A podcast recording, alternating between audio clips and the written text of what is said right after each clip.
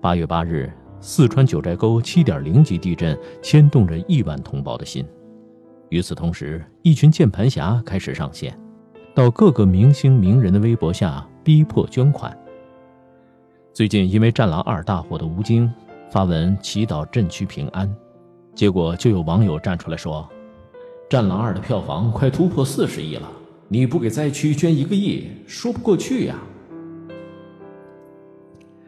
一时激起千层浪，跟风的网友竟然真不少，而他们逼捐的理由幼稚的让人发笑。票房高就应该多捐点不捐就是不爱国，捐少了就是虚伪。竟然还有人在逼捐之前开口就说：“我这可不是什么道德绑架，千万不要让观众失望哦。”我想问一下，这不是道德绑架是什么？哦，按照你的逻辑。赚得多就该交的多，那不叫捐款，那他妈叫纳税。面对逼捐，吴京没有直接发声回应，而是选择了低调捐款。当年他默默参加汶川地震、雅安地震救灾的照片也被翻了出来。这个行动派的男人向来都是以实际行动做自己力所能及的事情。灾难发生的时候，他亲自去前线扛物资救灾时，那些键盘侠。又在哪里呢？天灾面前，出钱出力献爱心本是一件温暖的事情，但请别用赚得多就要捐得多这种强盗逻辑来要挟他人，用自己的道德标准来绑架别人的财富，本身就是不道德。每当有天灾人祸，明星名人的捐款就成了热议话题，总有人把捐款的数目放到道德的供桌上进行衡量，捐少了。说你太小气，这么大腕儿才捐十几万，捐多了又说你借机作秀、沽名钓誉。不知道从什么时候开始，捐款变成了一种爱心比拼和表演，用力不足或者用力过猛都不能让某些观众满意。前段时间南方地区暴雨，众多明星为水涝灾区捐款，有网友在微博上直接发问鹿晗，说：“作为年收入仅次于范冰冰的小鲜肉。”你为什么对灾区地区麻木不仁、一毛不拔？还有前两年天津爆炸事件，也有网友跑到马云的微博上喊话，说不捐几个亿怎么对得起中国首富的地位？你不捐款，我以后就不用淘宝了。对此，我只想说，禁止别人作恶可以，强制别人行善，那是绑架。其实很多明星名人都在默默的做慈善，他们有的成立了基金会，有的定期进行爱心捐款。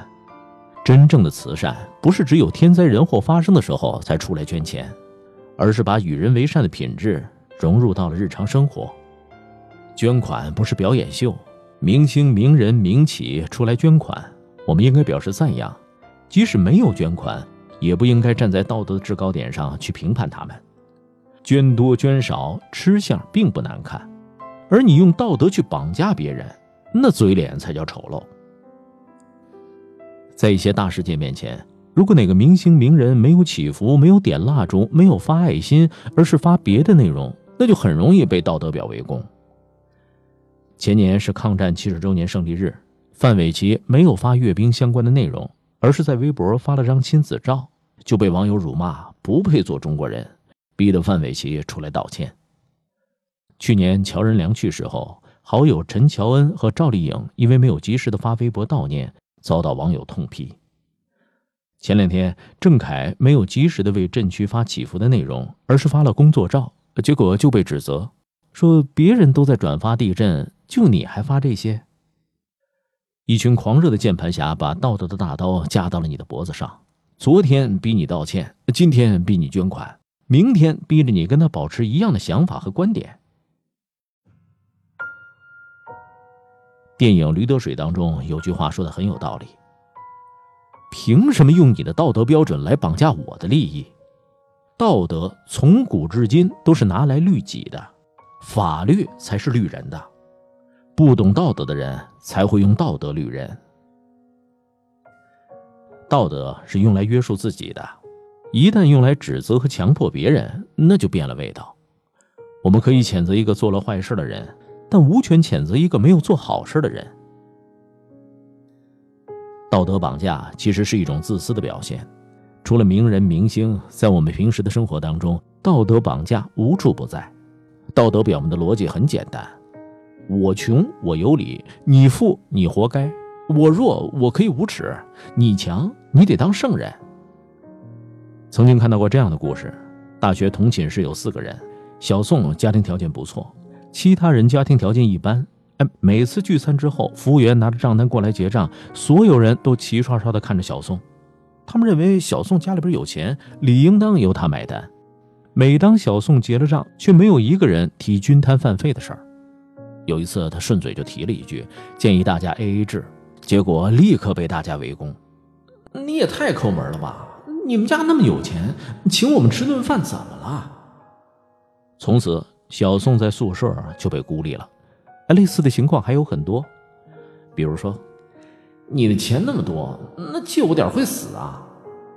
我都这样了，你怎么好意思让我还钱？我这么大岁数了，你都不让座？孩子还小，不懂事儿，你让让他怎么了？